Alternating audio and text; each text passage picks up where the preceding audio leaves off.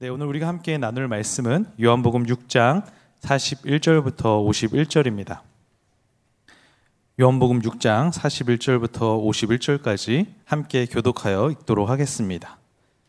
자기가 하늘에서 내려온 떡이라 하심으로 유대인들이 예수에 대하여 수군거려 이르되 이는 요셉의 아들 예수가 아니냐 그 부모를 우리가 아는데 자기가 지금 어찌하여 하늘에서 내려왔다 하느냐 예수께서 대답하여 이르시되 너희는 서로 수군거리지 말라.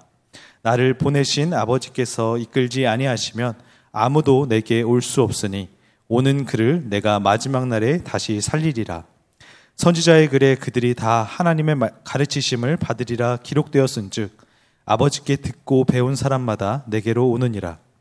이는 아버지를 본 자가 있다는 것이 아니니라. 오직 하나님에게서 온 자만 아버지를 보았느니라.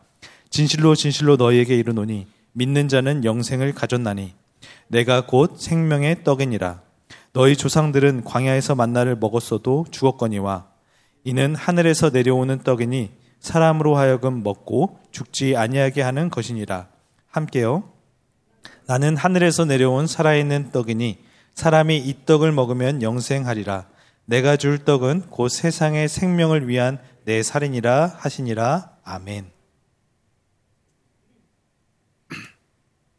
네, 하늘에서 내려온 떡이라는 제목으로 함께 말씀을 나누기를 원합니다. 성도 여러분, 믿음이란 또 믿음의 걸음이란 무엇일까요? 성경의 수많은 믿음의 모습들 또 수많은 믿음의 사례들을 우리에게 말씀해 주고 있지만 이 요한복음 6장의 한정에서 한번 살펴보면 결국 우리가 가지고 있는 선입견을 모두 내려놓는 작업을 하고 우리가 믿음 이전에 가지고 있는 생각들과 판단들, 편견들을 다 십자가 앞으로 가지고 나와서 그 십자가에 다 내려놓고 제거하는 작업을 하고 그리고 이제는 하나님의 말씀이 주시는 지혜로 나를 변화시켜 가는 것이 믿음의 걸음이고 믿음임을 이 요한복음 6장은 우리에게 말해주고 있습니다. 사실 요한복음 6장에 나오는 기적의 사건이 있죠. 바로 오병이의 사건 자체가 우리가 이전에 가지고 있던 생각과 판단으로는 도저히 알 수 없는 것입니다. 그러나 하나님의 말씀으로 변화된 대로 그 기적의 말씀을 믿고 그리고 그 기적으로 또 하나님 아버지를 바라본다면 기적은 그 믿음의 사람의 것이 될 줄 믿습니다. 오늘 요한복음의 말씀을 나누는 가운데 이미 기적으로 우리에게 오신 예수 그리스도를 우리의 마음에 온전히 모실 수 있는 기적의 예배 시간 되시기를 주님의 이름으로 축복합니다. 우리는 어제 말씀에서 보았듯이 예수님께서 이 땅에 오신 이유가 무엇인지를 알 수 있었습니다. 요한복음 6장 38절에서 40절이 말하고 있듯이 결국에는 예수님께서 하나님께서 주신 자 한 영혼도 잃어버리지 않는 것이라고 말을 함과 동시에 39절을 보니까 이렇게 말해요. 내게 주신 자 중 내가 하나도 잃어버리지 아니하고 마지막 날에 다시 살리는 이것이니라. 결국 이 땅에 오신 이유가 이것이었다는 것을 정확하게 예수님께서 말씀하고 있는 것이죠. 예수님께서 이 땅에 오신 것은요, 결국 생명을 주시기 위함이고 생명의 떡인 하늘에서 내려온 나를 믿게 된다면 너희들도 생명을 얻고 영생을 얻을 수 있는 은혜의 복된 자녀가 될 수 있음을 계속적으로 선포하고 있습니다. 문제는 이렇게 기쁜 소식이 들려오는데도 여전히 편협한 자신의 지식에 갇혀 있는 사람들이 너무나도 많다는 거예요. 또한 그 선입견으로 진리를 거부하는 사람들도 너무나 많이 있다는 것입니다. 우리 41절부터 42절의 말씀을 읽어보겠습니다. 시작.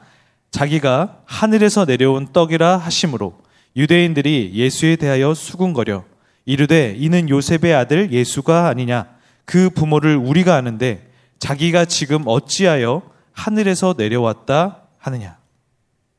하늘에서 내려온 떡이라고 하시는 예수님의 말에 유대인들이 지금 어떻게 하고 있죠? 수흥거리고 있습니다. 이 사람들 가운데는 사실 예수님의 적대적인 유대 지도자들도 있었을 테지만 사실 전부가 다 그런 것은 아니었어요.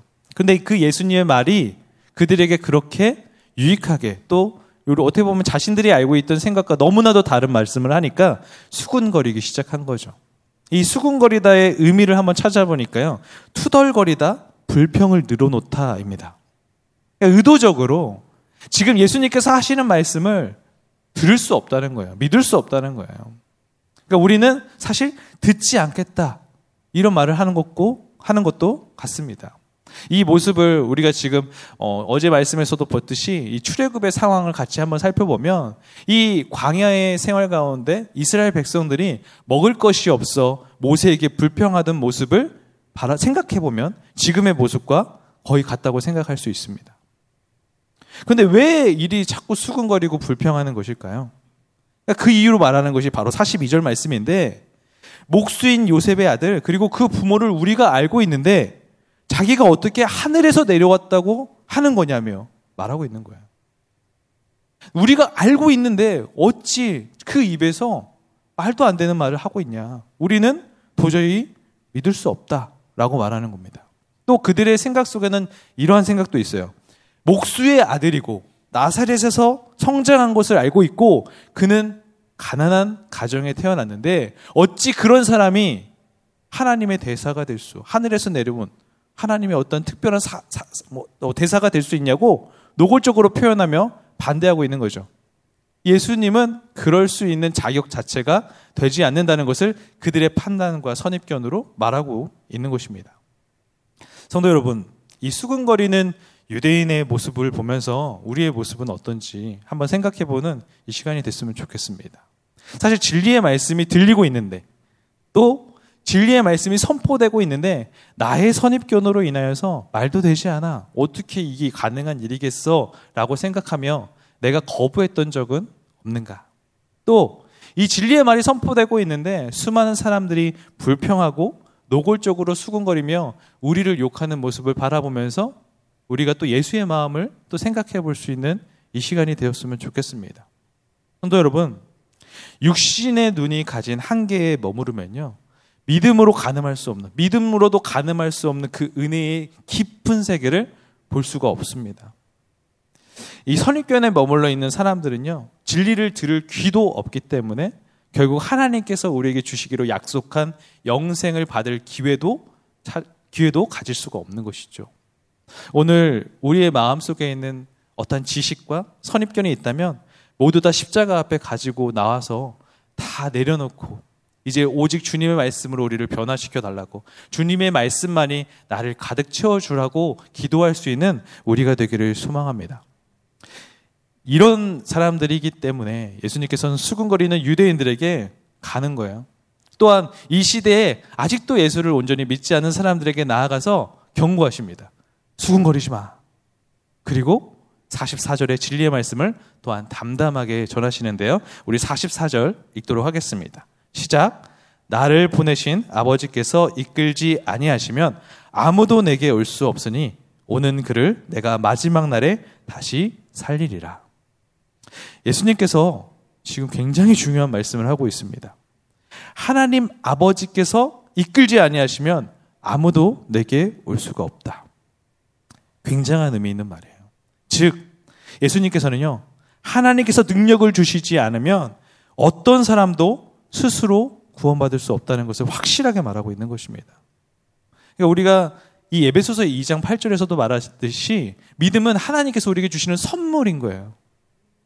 마치 우리가 믿을 수 있다고 착각하면 안 된다는 것을 지금 말하고 있는 것입니다. 성도 여러분, 우리가 믿고 싶다고 믿는 게 아니에요. 우리가 선택할 수 있는 것도 아닙니다. 나의 의지로 하는 것도 아닙니다. 성경은 확실히 우리에게 말해주고 있습니다. 구원은 하나님 아버지께서 능력을 주시고 하나님 아버지께서 이끌어 주시고 하나님 아버지께서 선물로 주신 믿음이 있어야만 가능하다는 사실을 지금 말하고 있는 것입니다. 오늘 우리에게도 주시는 의미가 있는 것 같습니다.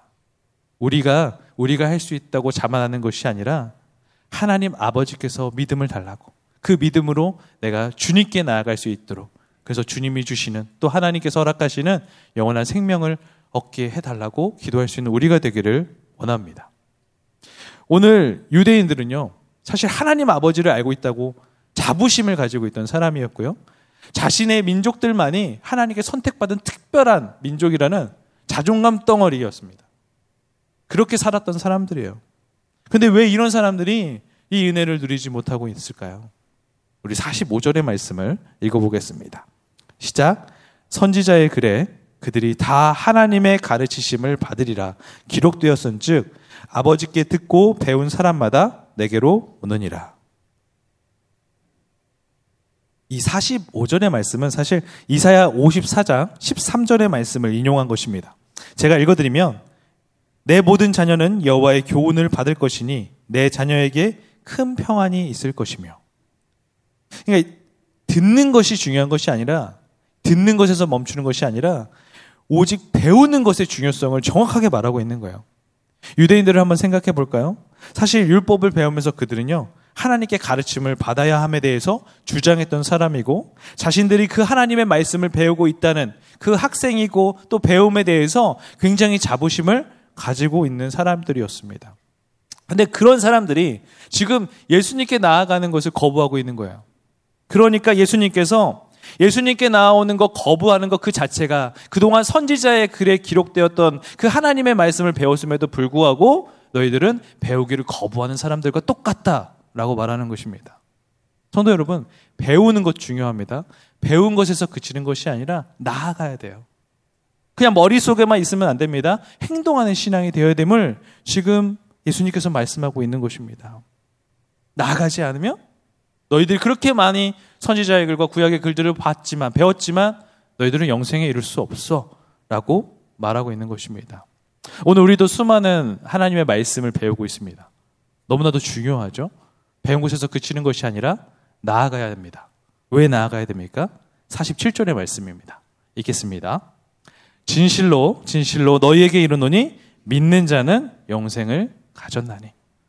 머릿속에 머물러 있는 믿음이 아니라 행동하는 믿음으로 나아갔을 때 참 믿음이 될 뿐만 아니라 너희들이 그 믿는 자에게 주는 영생을 얻을 수 있을 것이다. 진실로 진실로 내가 말하노니 나아가서 믿어서 그리고 그 영생을 소유할 수 있는 놀라운 가치 있는 존재가 되기를 원한다는 것을 지금 예수님께서 말씀하고 있는 것입니다. 오늘 배웠잖아요. 우리 수많은 말씀들을 배웠습니다. 영적인 만나들을 우린 공급받았습니다. 공급받은 데서 머물러 있으면 그건 죽은 믿음이에요. 나아가십시오. 믿으십시오. 그리고 영생을 소유하는 우리가 되기를 주님의 이름으로 축원합니다. 우리 49절에서 51절 말씀을 읽어보겠습니다. 시작. 너희 조상들은 광야에서 만나를 먹었어도 죽었거니와 이는 하늘에서 내려오는 떡이니 사람으로 하여금 먹고 죽지 아니하게 하는 것이니라. 나는 하늘에서 내려온 살아있는 떡이니 사람이 이 떡을 먹으면 영생하리라. 내가 줄 떡은 곧 세상의 생명을 위한 내 살인이라 하시니라. 아멘. 이제 예수님께서는 막바지에 이르러서 이 유대인들에게 구약에서 출애굽 당시를 생각하게 합니다. 사실 이 조상들이 이 광야의 시절을 보내면서 하나님께서 그들에게 만나를 공급하신 것 자체는 기적이었습니다. 만나를 먹게 하신 것은 축복이었습니다. 그런데 그 만나를 먹은 사람들은 지금 어떻게 되었을까요? 지금은 다 죽어 있다는 거예요. 근데 이 말씀을 그냥 구약의 어떤 사건이 잘못되었다는 것을 말하는 것이 아닙니다. 결국 영원히 이제 먹어도 영원히 죽지 아니하는 영생의 떡, 생명의 떡을 말씀해 주기 위해서 이 사건을 말해 주고 있는 거예요. 그러면서 그 영원한 떡을 너희들 먹고 싶지 않니? 그 영생에 이르는 그 정말 영적인 만나를 먹고 싶지 않니? 그게 바로 나야. 하늘에서 내려온 생명의 떡, 바로 나를 믿으면 내가 아버지의 뜻대로 온 것처럼 너희들도 한 영혼도 잃어버리지 않고 그 영생에 이르고 구원의 기쁨을 누릴 수 있다는 것을 말씀하기 위해서 그들이 잘 알고 있는 구약의 그 기적의 사건을 말해주고 있는 것이죠. 이 사건은 그럼 우리에게 어떻게 다가올까요? 사실 우리가 이 진리의 말씀을 들으면서도 이 모세의 그 광야 시절에 공급되었던 육적인 만나에 머무를 때가 너무나 많은 것 같습니다. 육적인 만나만을 구하고 있는 모습이 지금 우리의 모습일 수도 있겠구나라는 생각이 들었습니다. 그냥 일시적인 만나, 딱 하루만 지탱할 수 있는 그 만나만을 주신다면 그것으로 주님 만족합니다. 라는 사람들이 혹시 우리는 아니었을까? 이 육의 양식에 급급하다 보면요. 사실 그 영적인 은혜와 그리고 영적인 소리에 우리가 무감각하게 됩니다. 사실 그리스도인의 가장 큰 기쁨은 무엇입니까? 하나님께서 계신 그 영원한 나라에서 하나님과 영원토록 기쁨을 누리는 것, 그 영생을 소유한 자가 되는 게 결국 우리의 가장 큰 목적임에도 불구하고 이 세상의 어떠한 쾌락과 기쁨, 재미, 이것에 우리의 눈이 팔리다 보면은 어느덧 주님 여기가 좋사오니 라고 머무르는 것이 우리의 연약한 인간들의 모습이라는 것이죠. 자, 어떻게 보면 그런 육신의 만남만 구하다가 정말 어떻게 보면 하늘에서 내려온 떡 어렵지 않습니까? 그러니까 그 어려운 예수님 잠시 밀어두고 있는 연약한 그 유대인과 같은 모습들이 우리에게 있는 것은 아닌가 한번 반성하는 기회가 되었습니다. 성도 여러분, 왜 하나님께서 이 모세를 통하여서 이스라엘 백성들에게 만나를 그 하루 기준치 이상을 초과하지 못하게 했을까? 그 하루 기준치를 초과하면 다음날 아침에 왜 이 모든 것을 썩게 만들었을까? 이것을 한번 생각해 보면 좋을 것 같아요. 결국 주님께서 무엇을 우리에게 가르치고자 한 것이냐면 결국에는 그것이 중요한 것이 아니라 물론 육적인 우리의 육신을 채우는 것도 중요하지만 가장 영적인 영원히 썩어 없어지지 않을 영적인 그 필요로 채우는 것이 너무나도 중요한데 그것은 하나님만이 공급할 수 있고 그것은 하나님께서 보내신 예수 그리스도만으로 만족 아 예수 그리스도만으로 충분하다는 것을 말해 주고 싶으셨던 거예요. 그렇게도 오래도록 그 수많은 믿음의 자녀들에게 말해줬는데 지금 유대인들은 그렇게 배웠음에도 불구하고 깨닫지 못하는 어리석음. 왜? 그들의 선입견과 그들의 지식에 머물러 있기 때문이었죠. 여러분, 이 세상의 생명을 위해 하늘에서 내려오신 떡이 바로 예수 그리스도이십니다. 그리고 영생으로 이룰 수 있는 유일한 길도 오직 예수 그리스도입니다.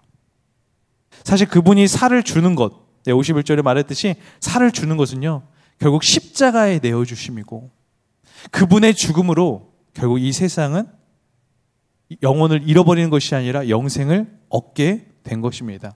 우리가 나아갈 길은 무엇일까요? 바로 그 예수 그리스도를 우리 삶에 받아들이고 그분과 연합해서 그분과 교제하고 그분의 십자가와 부활의 신앙으로 이 세상을 이겨 나가는 것.